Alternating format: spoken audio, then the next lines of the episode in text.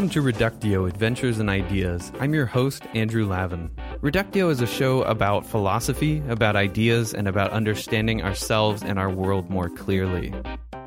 Brought to you by Inverted Spectrum Media.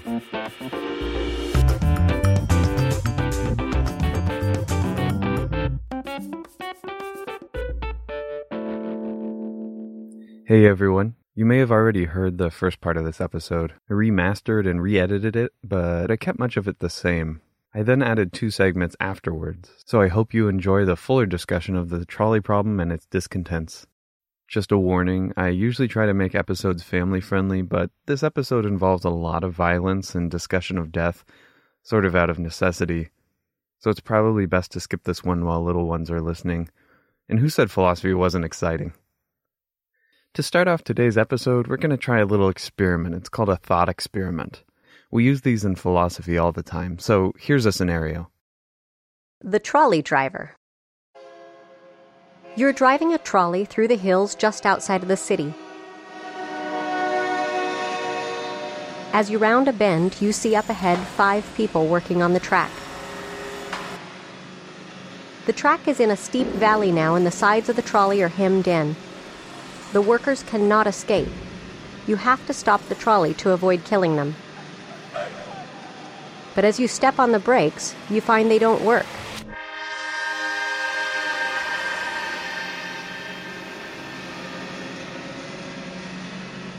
Luckily, you see up ahead between you and the workers a spur of track leading to the right. You can turn the trolley onto it and save the workers. But as you get closer to the junction, you realize that one worker is alone on the side track. He can't get off the track in time either, so by turning the trolley, you will kill him. Thank you to our guest narrator, Christy Harrington. Okay, so imagine along with me that you found yourself at the helm of a train or a trolley.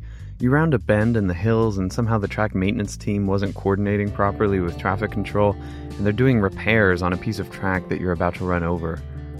They can't escape because the sides of the canyon are too steep, your brakes don't work, and there are no other emergency measures. So, this is a bad situation. Good news though, there's a junction up ahead, and you can turn the trolley away from these workers, saving their lives and going home a hero.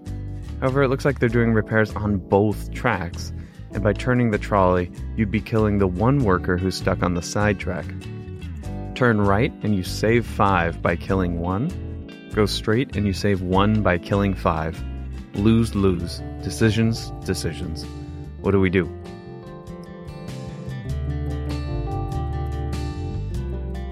So, in May of 1985, Judith Jarvis Thomson published an essay called The Trolley Problem. And in that essay, she credits fellow philosopher Philippa Foot for at least drawing attention to the problem, if not devising it herself about 10 years earlier in 1978. Most people now credit Philippa Foot with coming up with the trolley problem.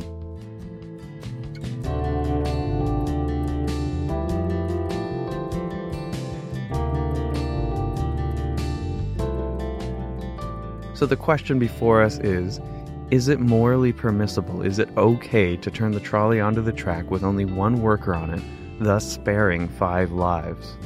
So I asked some of my friends to give their assessment.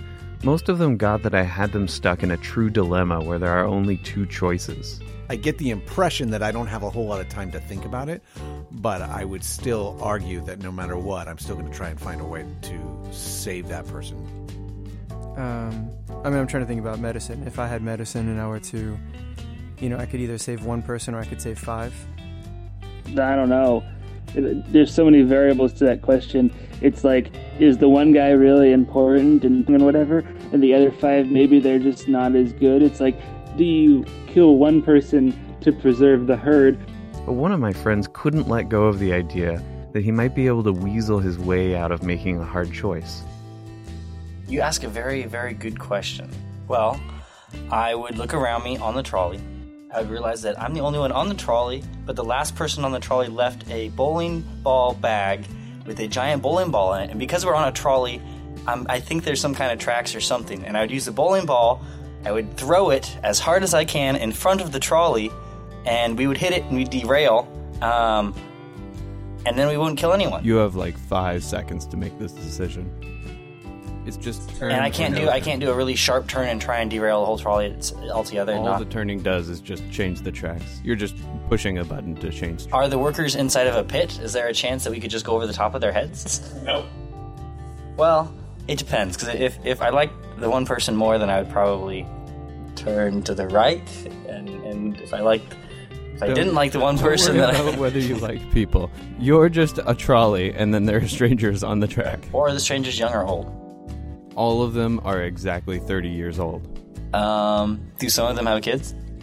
All of them have kids. Well, you're terrible scenario. This is a terrible scenario. Um, does the trolley go in reverse? Five seconds. Five. Four. Oh, oh! I would, I would turn, and then I would adopt the kid that that has just lost whatever individual was hit by the trolley, and I tell him that a, a giant eagle swooped in and attacked, and, and that's what happened. It'll be a heroic story. So you would kill him, and then you would lie about his death to his child. Yes. Okay, good. Yeah, that's that's a good. okay. Well, I would, I would probably not lie. Are there any animals?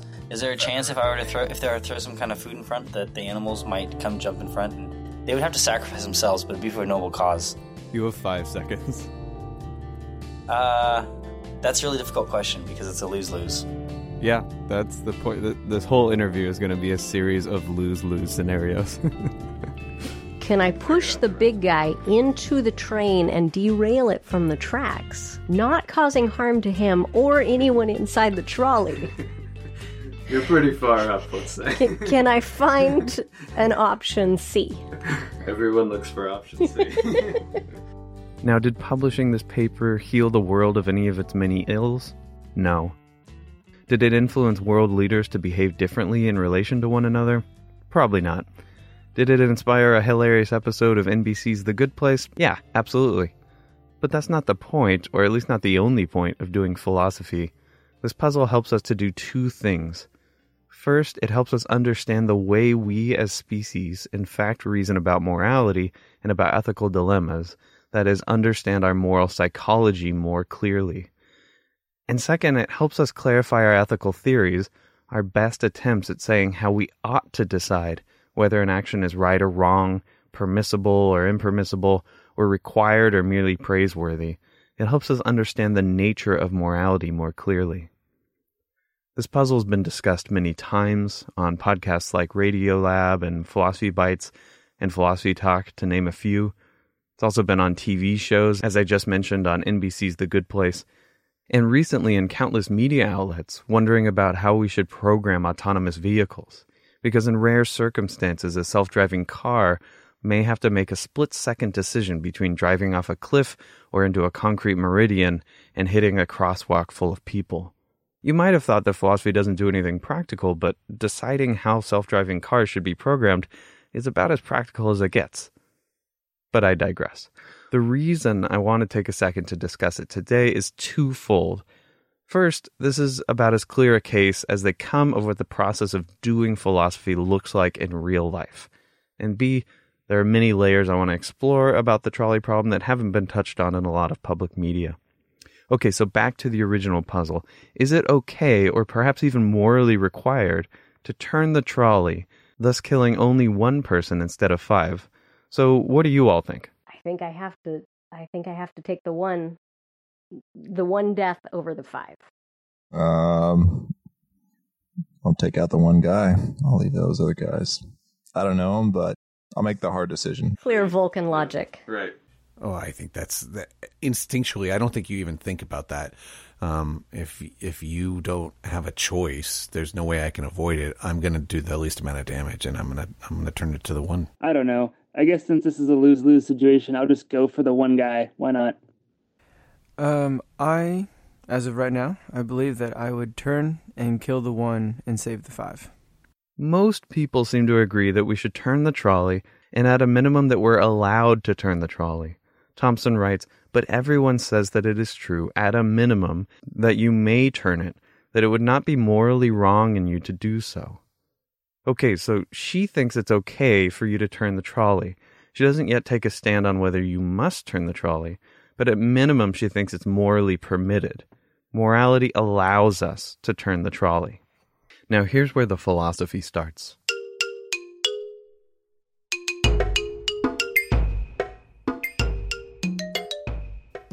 What is the rule that you used to decide it was okay to turn the trolley?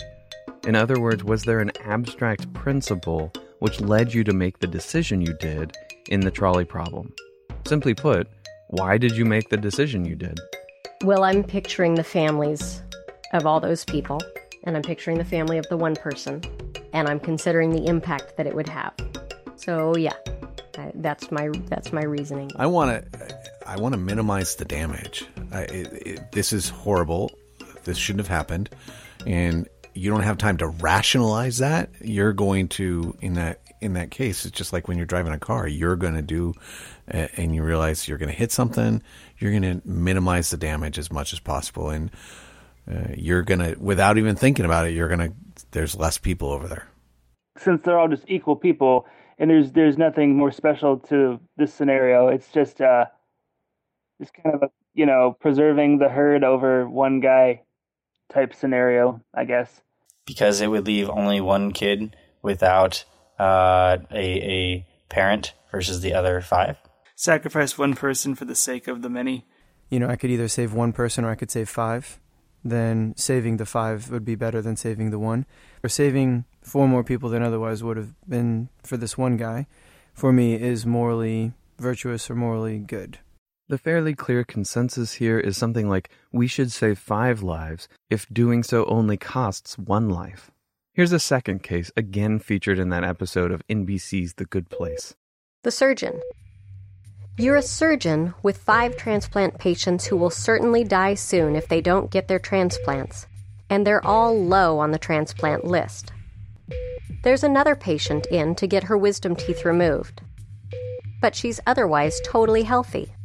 You check and find that she's a perfect match for all five patients, so you could remove her vital organs and save the lives of five people while sacrificing just one life. So you're the surgeon and you're in charge of deciding what happens here. One healthy person, five unhealthy people in desperate need of organ transplants. I don't think I like where you're going with this scenario. You're not supposed to. You're a bad person. Who lives and who dies? No, Okay, so you wouldn't kill her. no. no, I don't think that you can arbitrarily make a decision to, to take the one person's life in that case. Yeah, no, that ain't gonna happen. That's just not gonna happen. I would, I would still, I, I wouldn't kill the one girl.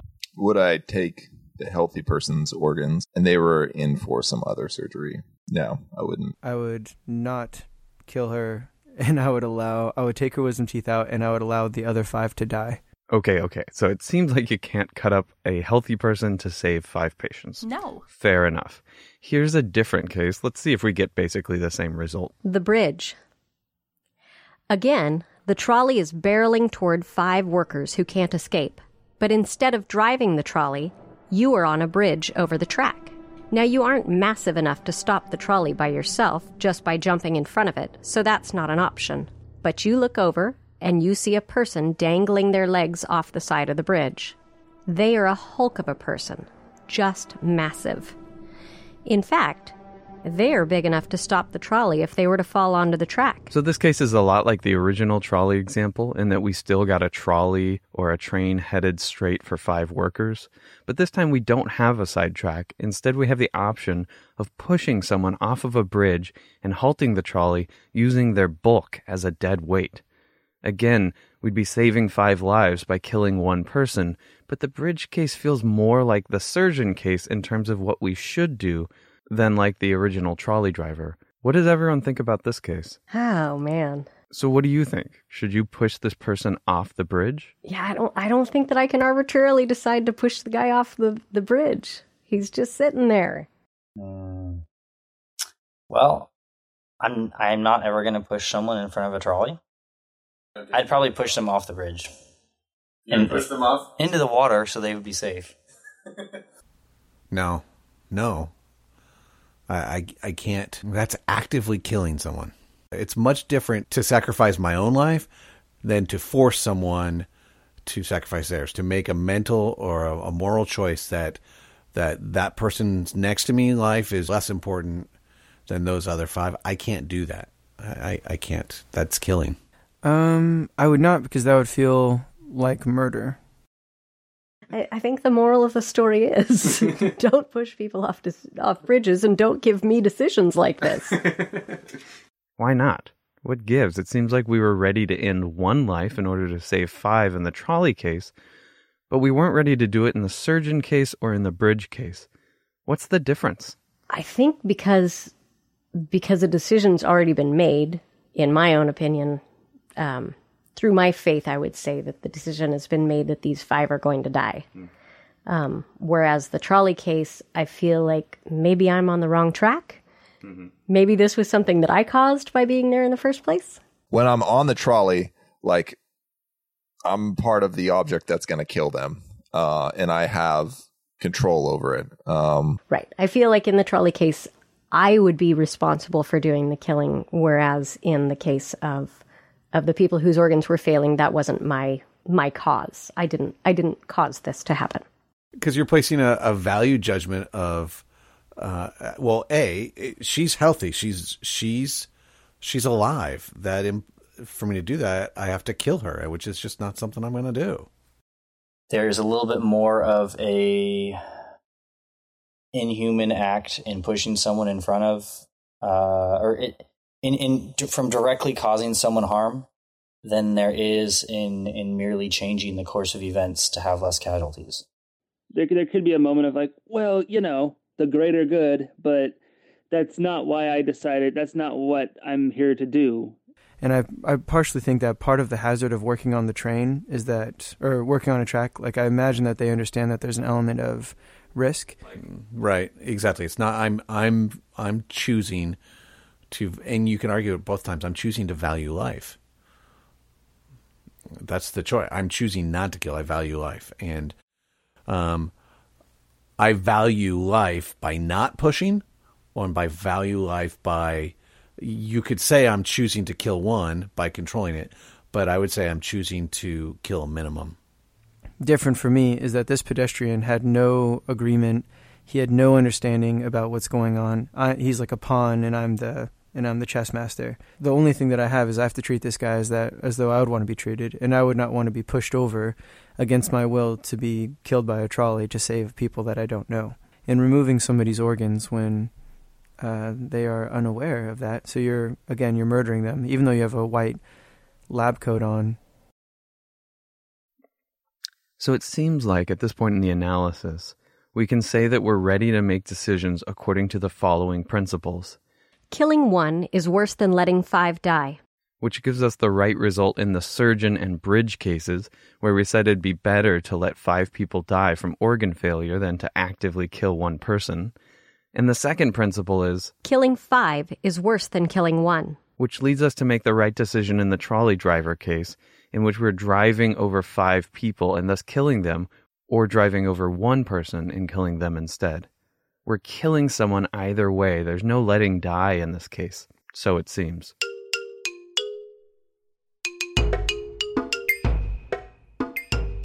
And this is exactly what Philippa Foot does in her original paper. She argues that the surgeon case is a case where we face the choice of killing one versus letting five die.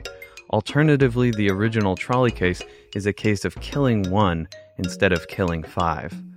So, do you think there's a difference between killing and merely letting die? I I do personally. Yeah, absolutely. Yeah, there there's a difference. I think the difference might be there's something about like me being the instrument of someone's death versus me being a guiding hand towards someone's death. Where the trolley case, the trolley is killing the person. There's like there's that little buffer. Like that's the emotional barrier that makes it makes me capable of that. But uh people accuse me of being a robot sometimes, but I've got enough emotion there that I, I don't think I could push someone. Well, that's the thing in- law is when they're trying to figure out, um, you know, duty, like, uh, or who's responsible for what, they'll say, but not for blank happening, this would not have happened. And so, but not for me grabbing a gun or drinking and driving or doing something, Tom would still be alive. Uh, and then on the other hand, which is, but not for, you know, uh, someone else driving, they would still be alive. I could have been there, I could have not been there, but ultimately the person still would have been run over without me. Yeah, uh, morally, especially as a future pastor, if someone were to come to me and say, "This is, you know, say I'm a Catholic priest," uh, and they came to me and said, "Hey, I've, I've committed murder," and I said, "Oh my gosh, what happened?" And they said, "Oh my, I was walking down the sidewalk and someone got ran over right next to me." You know, I'd be like, "Well, that's not murder." Let's pause and think through what we've done so far. The trolley problem is supposed to be a case where we are either killing one by driving them over with the trolley or killing five by driving over them with the trolley. Foot thinks that both options are cases of killing rather than letting die. Foot also thinks that the surgeon case is one where we are faced with either killing a healthy patient or not intervening to save some patients who would die on their own. You can hopefully see the intuition here. We'd be letting the five unhealthy patients die, whereas we'd be killing the healthy patient if we took her organs.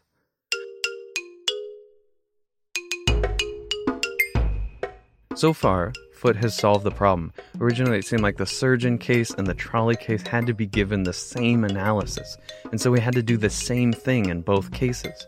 But we don't want to do the same thing in both cases. We want to keep the healthy patient alive.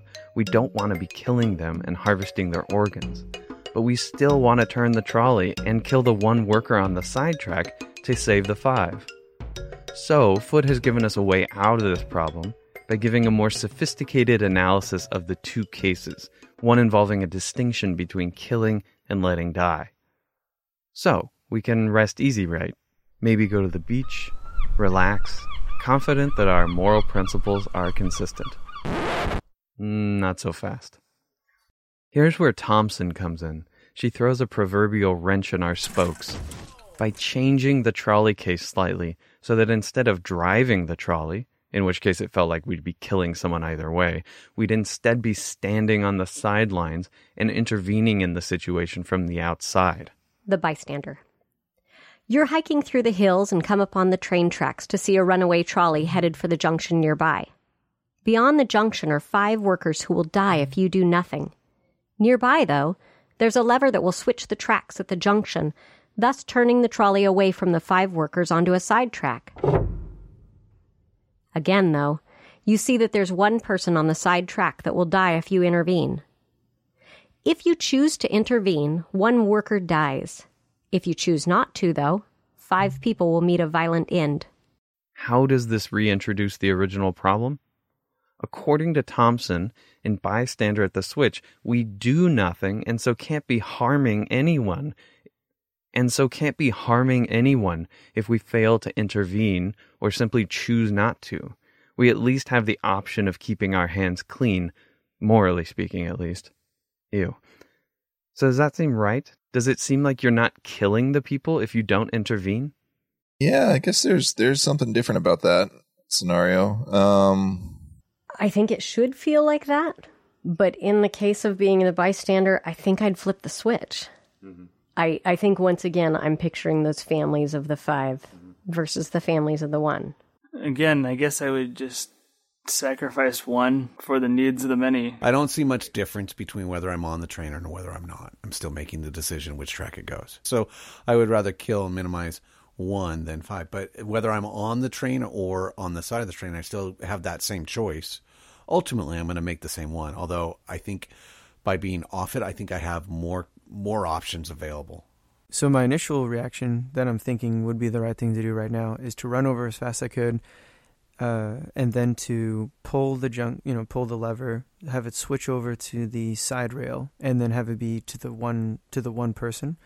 As Thomson puts it, If the bystander does not throw the switch, he drives no trolley into anybody and he kills nobody. if the bystander does not throw the switch, he drives no trolley into anybody, and he kills nobody. When you're the driver, though, things are a little different. It seems like you're doing the harm either way. You're really stuck.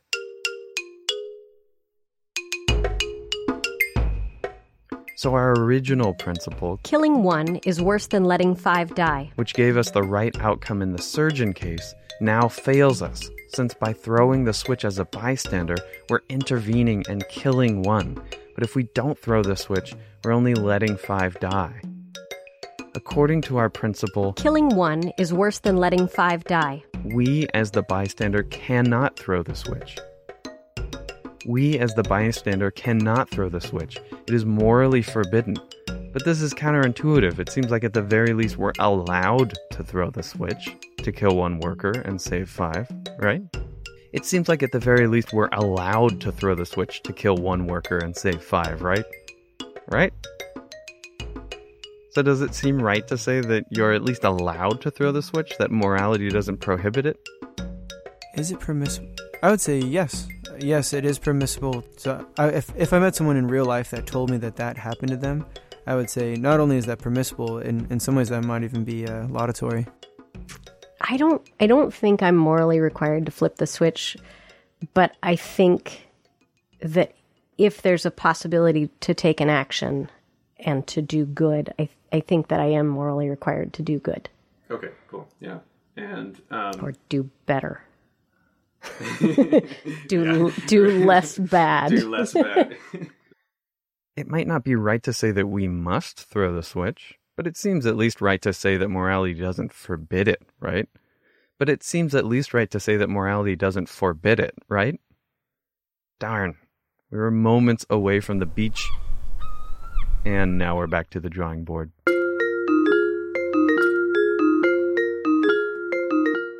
During this first break, I wanted to ask for your help. There are three things you can do to help support Reductio.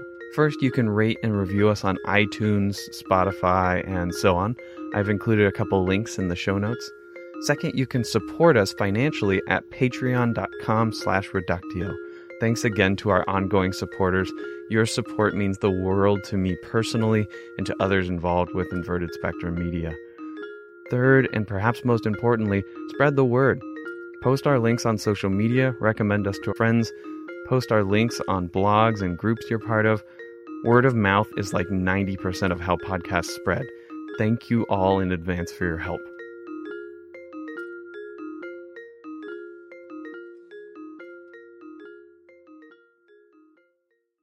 Welcome back to Reductio. Before the break, we had reached an impasse. We originally wanted to come up with some rules or principles that we could use to decide how to act in these kinds of life or death situations. And we were doing good through the trolley driver and then the surgeon and bridge cases. We decided that killing is worse than letting die, and that killing one is better than killing five. Then came Thomson's bystander at the switch, which made it so our principles could no longer consistently guide us through all of the scenarios we're facing. Bummer.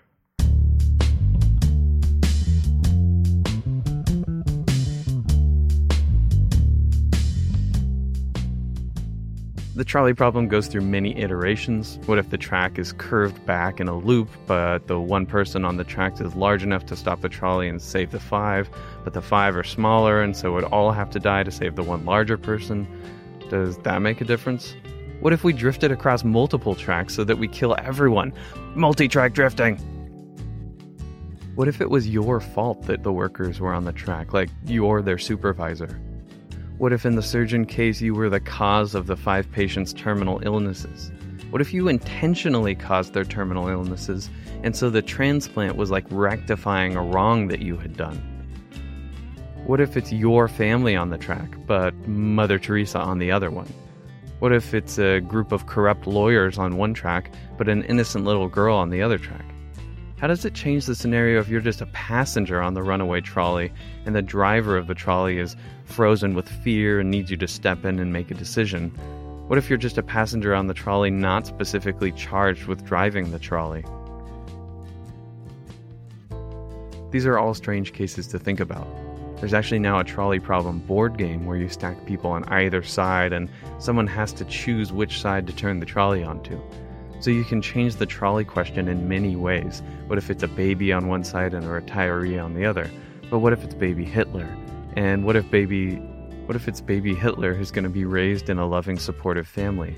What if the retiree is a famous chemist who will cure cancer in her spare time in the next year?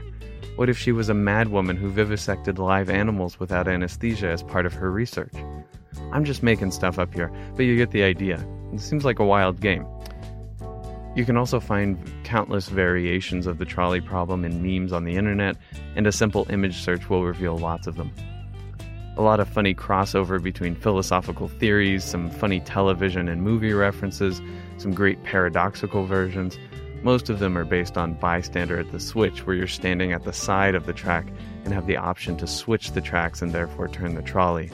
My personal favorite is an anti trolley problem meme, where the caption is simply, Nobody is in danger, the trolley is traveling safely towards its destination. Anyways, as I understand it, this is the complete trolley problem. We can't create consistent rules to guide us through all the cases, but we want consistent rules to guide us through all the cases. We're stuck, and there isn't a clear way out.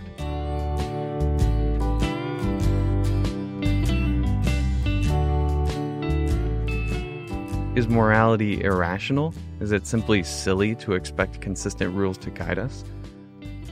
Or maybe this just isn't how we should think about rationality. I want to spend the second part of the episode thinking about two different ways to undermine the problem in the first place. So we won't be positing a new solution to the problem or a new set of principles that will guide us through each case consistently. Instead, we'll be looking at two assumptions that we have to make to accept that there's a problem here in the first place. The first assumption I want to explore is that we can actually count up lives as if they are countable entities like potatoes. One potato is less valuable than three potatoes, yes? Is one life less valuable than three lives? Don't be so sure. This philosopher John Taurek thinks that we can't add lives together. We can't aggregate them into a group and then make judgments that the larger group is worth more than the smaller group. I mean, of course, we can do that, but we'll be wrong. If you're driving a boat around a Pacific island, say, and you find out that the volcano under the island is set to erupt, then you're going to want to save some people on the island and then hightail it out of there. Let's say your boat will only carry 10 more people. Let's say your boat will only carry 10 more people. Let's also say that on one side of the island are 10 people. On the other side, an equal distance from your current position, there are 5 people. So it's a simple choice of saving 5 versus saving 10. Seems reasonable to try to save more people, right? Taurek thinks no. You can't add lives together. And so when you're saving the 10 people, that means there are more. That means there are people who might die on the other side of the island the number of people involved shouldn't count.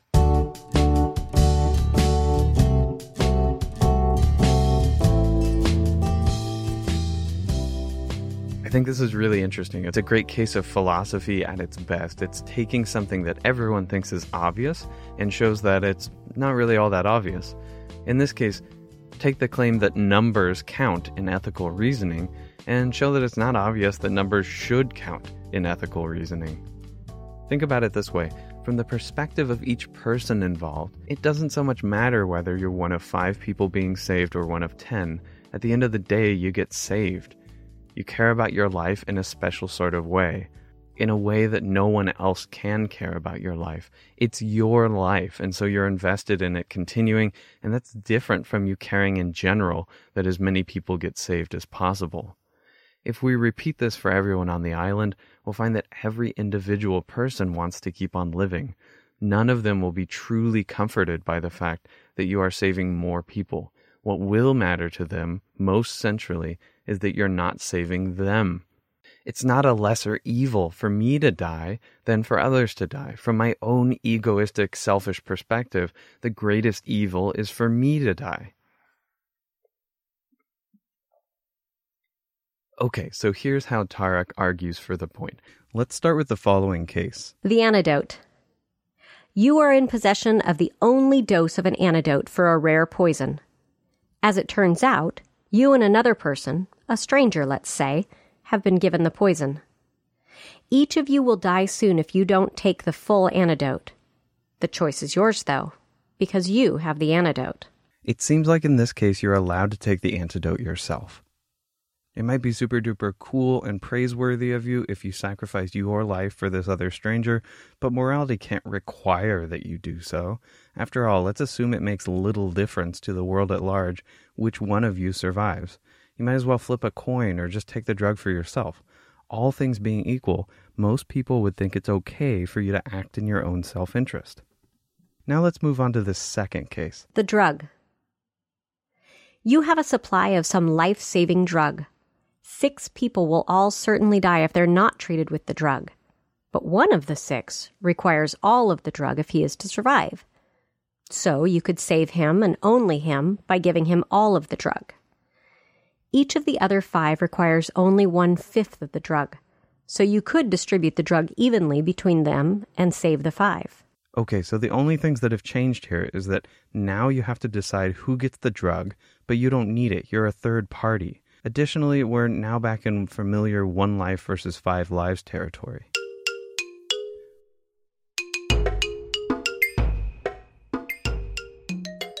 Now, we're all going to want to say that morality requires that you give the drug to the five instead of the one, that five lives outweigh one life. John Taurek says nay to this intuition. How could he think this? It seems crazy to think that you're even allowed to give the drug to one person instead of to the five. Let's change the scenario a bit to keep following along Taurek's argument. The friend. The situation is the same as in the drug case, except the one person who requires the whole dose of drug is your lifelong friend David. Okay, so we've introduced a new wrinkle. Now it involves your friend. Taurek thinks in this scenario it's okay to save your one friend rather than the five strangers. Many people think this is flat wrong. Morality doesn't care about your feelings for David, it cares about saving more lives rather than fewer, dang it. Taurek argues against this thought, though. You're allowed to save your friend simply because he's your friend. So let's build up to that conclusion. A different case, just to get an intuition on the table. If your friend David is in need of a life saving drug and you have control of the drug, you should give it to him, yes? Of course, you should save your friend if his life needs saving and you can save him. Now, what about if both David and another person are in need of the drug and you alone must decide who gets the drug? Surely you're allowed to save David, yes? Your special relationship with David makes it perfectly moral to save him and not the other person. There's no perfect choice here, but it's at least okay for you to save David. It's similar to the antidote case, except that you're a third party instead of one of the patients. Again, it seems like all things being equal, you're allowed to serve your own interests, including saving your friend David. Okay, now here's a case that's supposed to be fairly analogous to the friend case where you have the drug. David. What if David himself was the one in possession of the drug? He still needs a full dose, and there are still five others who need partial doses. How might you persuade him to give the drug to the five who need it? David is allowed to save himself. If you disagree, you'll need to come up with a moral argument that might convince him. Could you convince David that he must give the other five the drug? Is it worse for five to die rather than for one to die? Here's what Taurek thinks your friend David will say.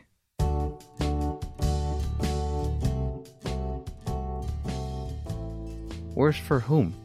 It's a far worse thing for me that I should die than that they should. I allow that for each of them, it would be a worse thing were they all to die while I continue to live than it would be were I to die and they continue to live. Indeed, I wouldn't ask, nor would I expect, any one of them to give up his life so that I, a perfect stranger, might continue to live mine.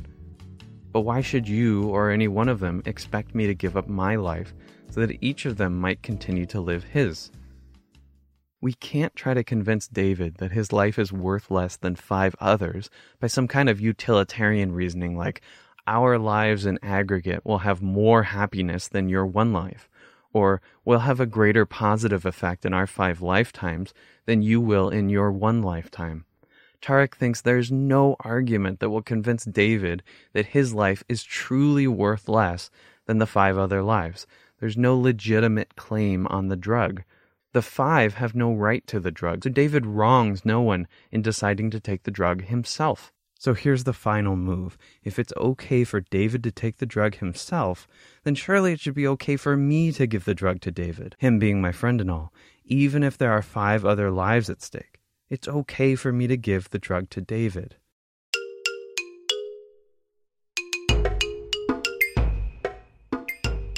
If I have five people on one side and one on the other, and now we remove the idea that one of them is my friend, what if I want to ensure that each individual person has the same probability of surviving? I can give all of the drug to person A, or one fifth of the drug to each of persons B, C, D, E, and F. In order to ensure an equal probability that each individual survives, I must flip a coin. Heads, I save person A, tails, I save B through F. Then each individual person will have a 50% probability of surviving. This would be fair.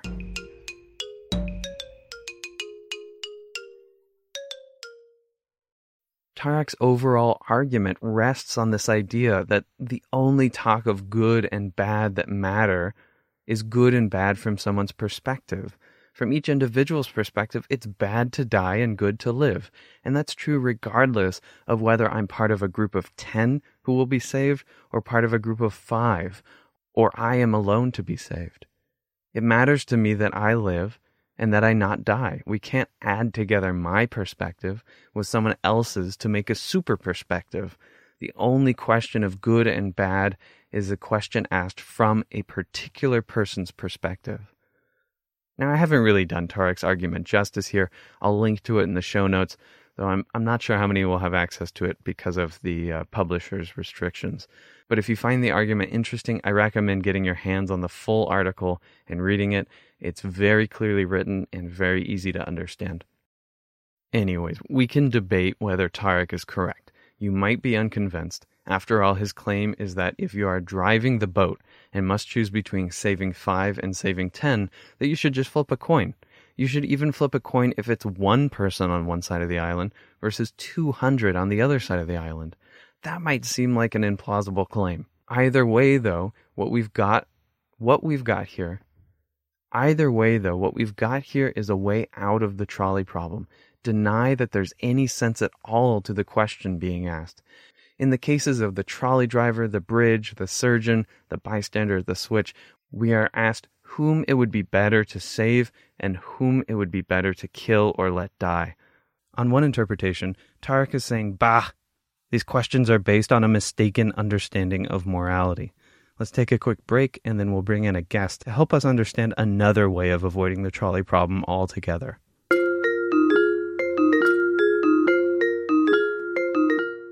I want to take this break to highlight a podcast you might enjoy.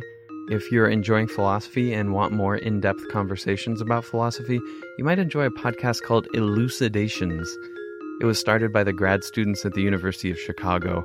Its format is simple interviews, and so it's built more for those who are quite interested in the subtleties of philosophical arguments, but it's pretty well done, and it's a great way to absorb some more philosophy. So check it out.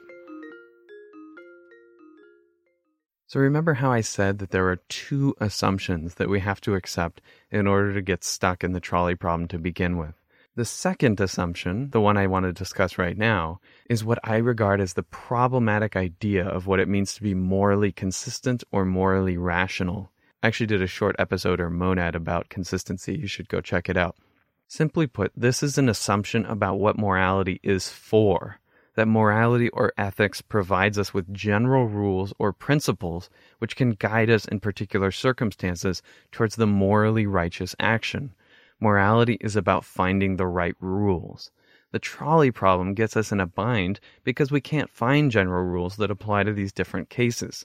This seems to be bad. But this rests on the assumption that we need general rules that apply to all the different cases. Let's talk with Jordan Wallace Wolf, a JD PhD student at UCLA, about moral particularism, a view that denies this very assumption. So, I am Jordan Wallace Wolf. I'm a uh, PhD candidate here at the University of Los Angeles. I've been in the program for about seven years now because I also got my law degree here at the University of Los Angeles uh, as well. So I work um, almost exclusively in uh, ethics and action theory. So I study um, the reasons we have to do things and what it amounts to that we do them rather than that they happen to us or something like that. Cool. Can you give us like a, a quick example there? I mean, a classic example is like a sickness. A sickness is a change in your body, but it's something that befalls you, it happens to you.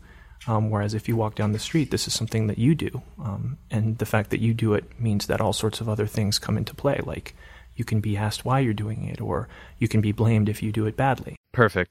Welcome to Reductio for the first of probably many times. Jordan is on the board of Inverted Spectrum Media and will reappear from time to time on the show. So there's a moral theory that may at least appear to offer a way out of the difficulties presented in the trolley problem, and that theory is called moral particularism. Moral particularism, or just particularism for short, has been championed most strongly by a philosopher named Jonathan Dancy, who's currently a professor at the University of Texas. So Jordan is here to introduce the idea to us and walk us through the basics. So, Jordan, what's the general idea here? Yeah, so um, according to Jonathan Dancy, many philosophers accept implicitly and without too much scrutiny a generalist view of morality is his label. Dancy rejects this implicit idea and he arrives at a position that he calls, by contrast, particularism. The generalist and the particularist are arguing about the role that principles play in morality. The particularist thinks that, to give a quote from Dancy, quote, the possibility of moral thought and judgment does not depend on the provision of a suitable supply of moral principles. So, a moral principle is something like a general rule or something like that? Yeah, principle is something that's meant to apply or cover more than just a specific case. So, a rule about, um, you know, driving covers driving whether you're on a road in Alabama or in Massachusetts. It's general across those those instances. Dancy doesn't believe in general moral principles, but to put it a slightly more precise way, he doesn't believe that morality or moral reasoning relies on general principles or rules that cover lots of cases. He instead thinks that moral reasoning is about particular cases and all of their complex particularities. Dancy went on Craig Ferguson at one point. Turns out he's Claire Danes' father in law. Here's a little clip from that appearance. All right, so you, you a, a moral particularism, is that right? I'm a moral particularist. Oh, right. Now, for those that, for the for the one or two hobos in the audience that don't understand, they imagine imagine I didn't understand what a moral particularist was, and I had the IQ of a ten year old seal. Then I have no hope. Right, well, right. But sort of moving up a bit. Right. Um, you want me to tell you what this is? If you could, in, Okay. in a layman's term. The normal idea about morality is that there are moral principles that somehow determine what is right and wrong to do. Right, from religious standpoints No, or legal no, standpoints? No, or? no, moral principles. Principles such as it's wrong to lie, it's, it's right to take care of others, these sorts of basic principles that most people are taught to live their lives by. By society or religion or By- law? Or by their parents, normally. Or their parents, right? Yeah. I would consider I mean- that society, wouldn't you? Um, it's a rather small society. All right then. Uh, So the idea is there must be these moral principles, and that's what makes it possible for there to be a distinction between right and wrong actions. right, If there were no principles, there'd be no difference between right and wrong. right. But I think the difference between right and wrong needs no help from principles at all. So particularism is the view that the distinction between right and wrong actions in no way depends upon there being any moral principles. The link between moral principles and being moral or being a good agent, being a morally good person, is a mistake. So if I'm coming into this from the outside and I'm trying to decide, well, should I be a generalist or a particularist? What tools do we have available to us to try to decide which is the right view? One, one interesting aspect of his argument pertains to what he calls the holism of reasons. He thinks that reasons in general, um, concerning what to believe and what to do, even in non moral contexts, but also in moral contexts, are holistic. Um, and he argues that given this wider holism of reasons, when we look across all the types of reasons that there are to believe things and to do things, it would be puzzlingly exceptional or anomalous um, for moral reasons not to function in this holistic way. And if morality does function that way, then the argument continues there cannot be general principles of the kind we're used to. So, you know, the bottom line is it, it's kind of an argument from holism. So Dancy has the task of arguing that we should all be particularists about morality. We should all accept that morality is about particular cases rather than general moral principles. Dancy's main argument here concerns what we might call the holism of reasons. Let's figure out what that is in a second here, but first we've got to make something clear. If reasons are holistic, then there can't be general moral principles that are true of lots of different situations. So if morality is holistic, then there can't be general moral principles like killing one is worse than letting five die, or killing five is worse than killing one. Holism is incompatible with moral principles or general rules.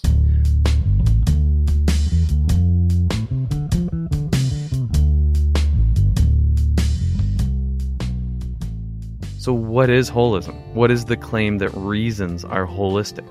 So, holism is the idea, uh, in general, it's the idea that the significance or contribution of one part to a whole is dependent on the whole of which it is a part. So that's pretty abstract, but, but here's an example that I have. Take Legos. Legos, I don't think, are holistic because an individual piece has the same shape no matter what it's attached to. So if you have a block, it's always a block, whether it's sitting in the wall of a castle or a side of a spaceship. But as a contrast, take an atom, like an oxygen atom.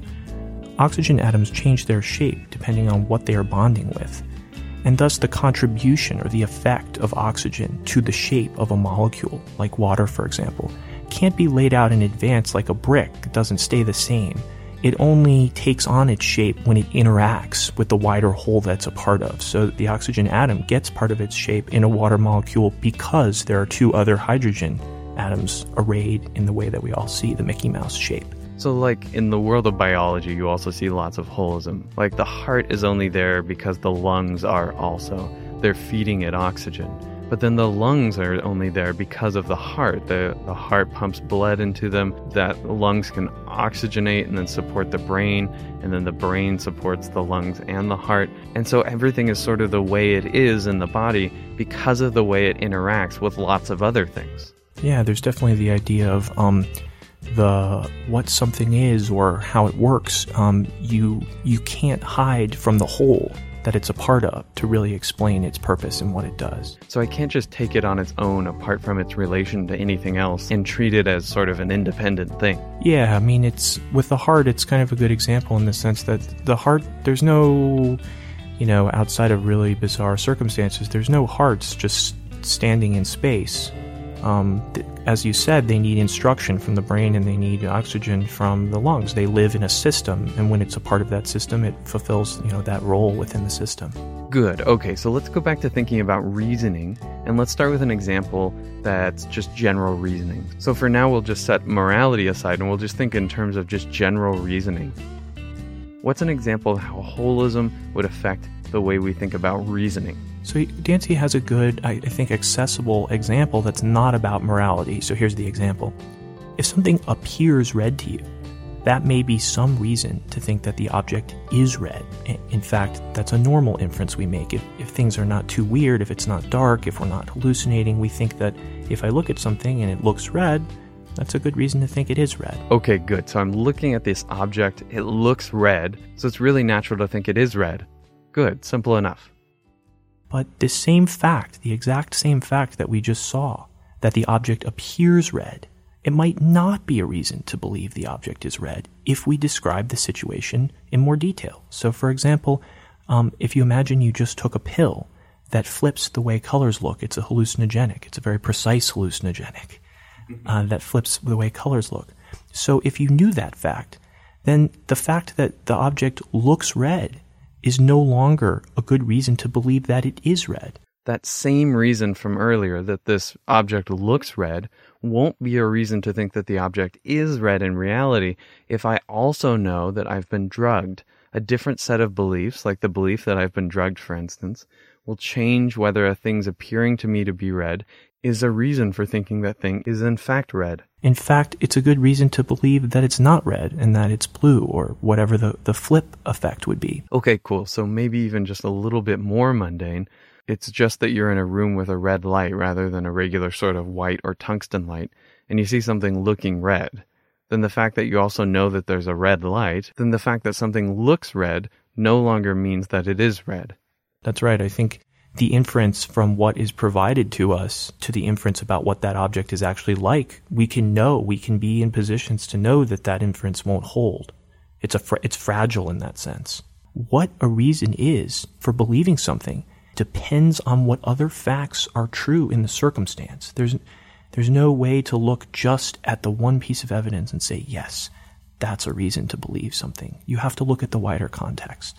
So that's an example of how holism could affect the way we think about reasons for believing something. What about reasons we have for doing something or for acting in a certain way? Like we were discussing earlier in the trolley problem, is there a parallel example of how holism affects the way people should think about moral reasoning? Yeah, I think I think there is. I mean, so Dancy starts with the idea of a reason for belief because he thinks no one's going to resist that, or or that's a very uncontroversial idea that that our reasons for belief could function that way. But then he wants to move into reasons for action and moral reasons and try to see if the same sort of structure applies. And he thinks that it does. So just like we were talking about the fact of appears red and what does what role does that play in good thinking about a circumstance we could think about the fact that something is causing pain. And so we can construct a similar example, and he, he does so in, in his in his book. He says, if you're causing someone pain, you're doing something wrong, ordinarily, if those are the only facts in play. That if we're causing someone pain, then we can usually infer or conclude that that's wrong.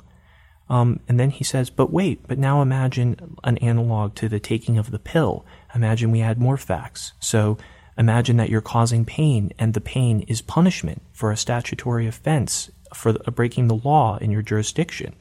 Then he says you're not doing something wrong um, because we've added this new fact. And he says this can go on. He says, but now imagine that you're causing pain and it was for a, a law in your jurisdiction, but the punishee was unjustly convicted. Now it seems that you're doing something wrong again.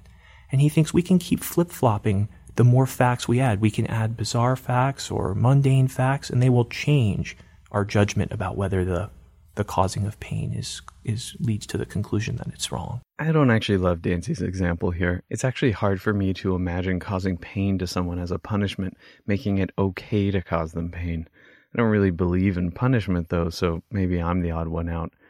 Either way, I think a clearer example would be causing someone pain by giving them a deep tissue massage.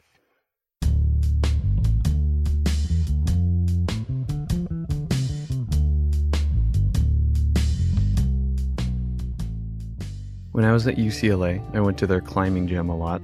This was right after the historic flooding at UCLA in 2014. So the climbing gym was using bouldering pads instead of the proper thick mats like you find at most gyms.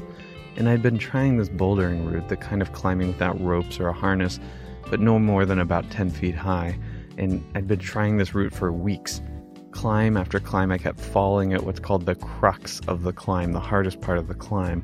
But then I saw this guy climb the route. This is how climbers usually figure out how to do a route by watching someone else. Anyways, I see this guy do it, and I'm pumped because I now know that there's an easier way to get through the crux than what I've been trying. So I asked these two guys to help me out by spotting me.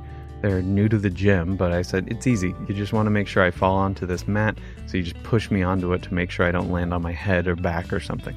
So I've got these two guys who are brand new to the gym spotting me. I go up and try and send the route, try and stick the finish, and I fall.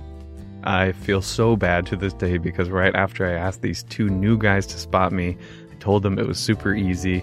I fell and I rolled my ankle on the side of the mat and I broke my ankle. So hopefully I didn't ruin climbing for them. So I'm in physical therapy after the fact, and my poor calf muscle has been stabilized for like six weeks, and so it has atrophied to this little weakling like half the size of my other calf. I start building that muscle up, and my therapist is giving me deep tissue massages in my calf.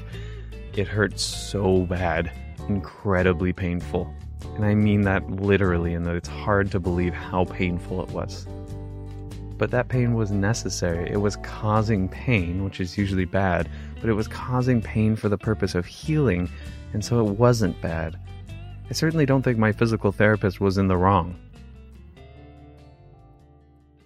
That's right. Yeah, that that I kind of agree with you that I don't know if punishment is such an easy example that just makes it right and Jordan was worried that because you don't give deep tissue massages in order to cause pain, but it's just a byproduct or like collateral damage, it might not work quite the same way. I think it's okay if we leave the nitty grittiness here out of the story that we're telling. I hope it goes without saying that if you want the full story, you should read Dancy's work, in particular his books Moral Reasons and Ethics Without Principles. But we get the basic idea that causing pain could be right or wrong depending on how it interacts with other reasons we have for acting in particular ways. So if we have good moral reasons to cause someone pain, then suddenly causing them pain isn't an immoral action. It might be a moral action, or maybe it's even morally required of us.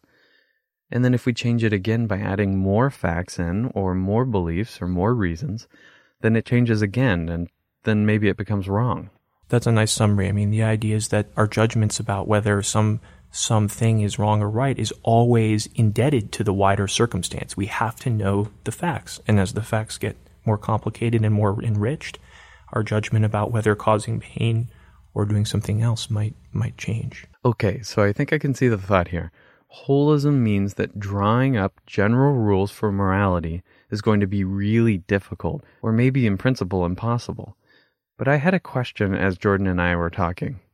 So why not? Why would any of this make us think that principles are not possible for morality? Why not think, yeah, we can have principles, but they're just more complicated?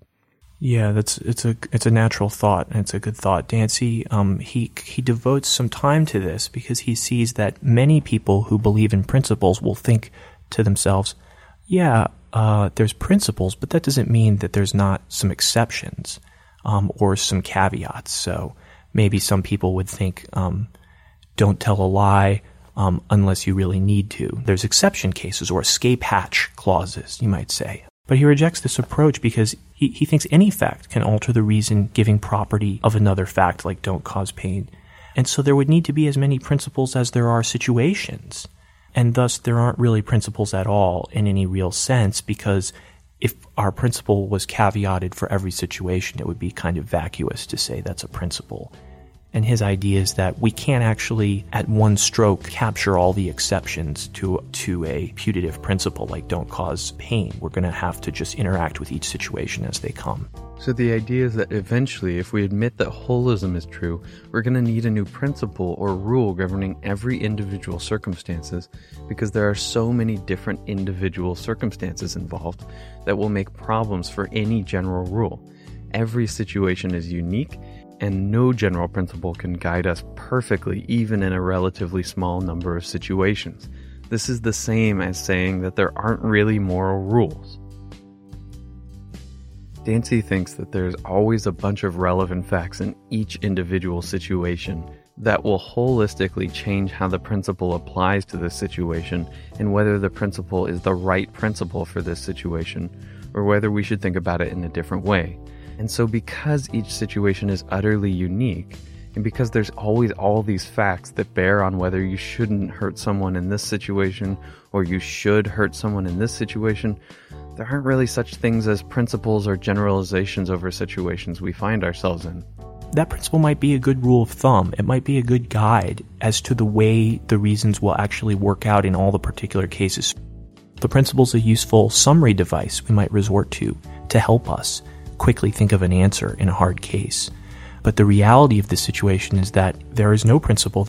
Okay, now that we know what moral particularism is, a moral particularism, we might wonder what does any of this have to do with the trolley problem? How are we supposed to use moral particularism as a weapon against the trolley problem? Yeah, I think this is a hard question, I think, to, to easily summarize, but my, my kind of reading of it is that even if we were to accept particularism, we, we wouldn't really get a straightforward ticket to an answer. So if you're a particularist, you think that we can't assume that because it's wrong to kill in this situation, it's automatically wrong to kill in this other situation. They would definitely want to stress that point. So their explanations will be something relating to the whole, to all the facts.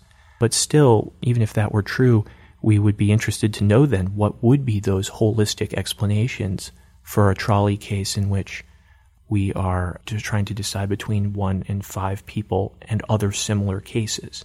So we wouldn't be hostage to any general principle in describing those, but still we would need to understand what the particular explanations were for all of those cases. Why is it true that killing is over here wrong and over there right?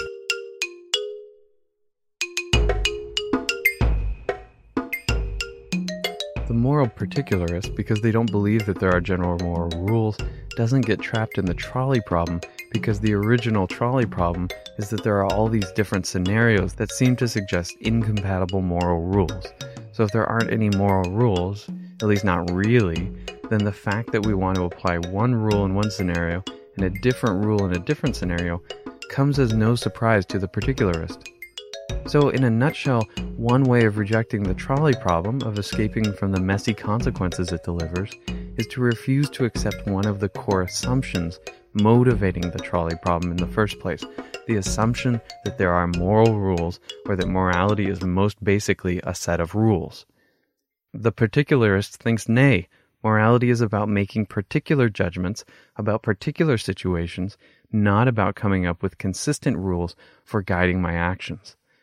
Let's take one more quick break and then we'll close out our discussion.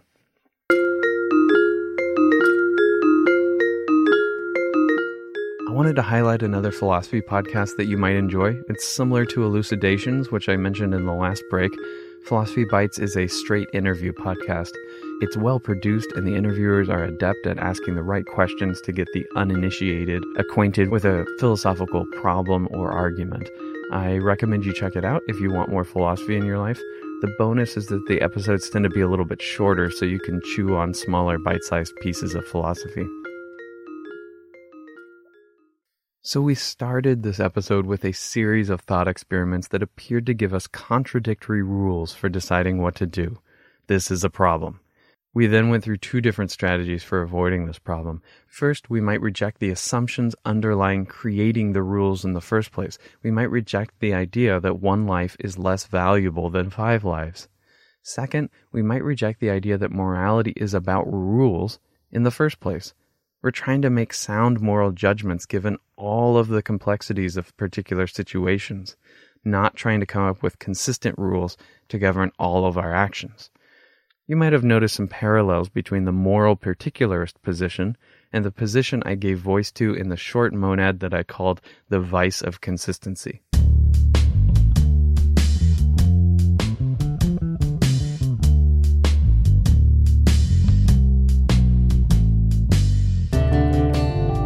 Is the trolley problem a problem?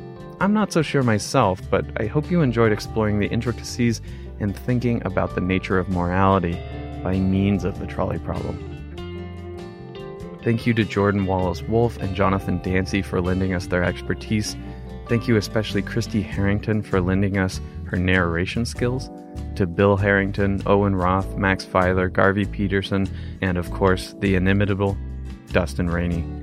Thank you to freesound.org users 1Sticky8, Ben Bojangles, Jace, Uncle Sigmund, ZE Sound Research Inc., EC Fike, Organic Man PL, The Great Person, Ajax K, Yugi 16DM, Wera, Squashy555, Clinkfield, and Papa Bert for producing some of the sound effects in this episode. Next time, we'll be asking a very simple question with the help of a very smart guy. Why does stuff cost money? How did we arrive at a system where I make useful stuff for you all day, and you reward me with useless scraps of paper and cheap metals like nickel and zinc? Thanks to you for joining us. If you're enjoying the show, there's no better way to show your appreciation than by reviewing us on iTunes, maybe Spotify as well.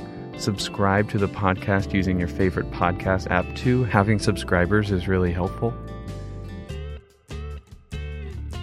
You know, a lot of people have heard of the French feminist philosopher Simone de Beauvoir, but they haven't heard this hidden gem she wrote in a journal just before she died. She was puzzling over a scene she'd witnessed in a bar where someone had pushed someone else and hurt them really badly, and it troubled her pretty deeply. She wrote, People accuse me of being a robot sometimes, but I've got enough emotion there that I, I don't think I could push someone. Reductio Adventures and Ideas is a production of Inverted Spectrum Media. Until next time, I'm your host, Andrew Lavin.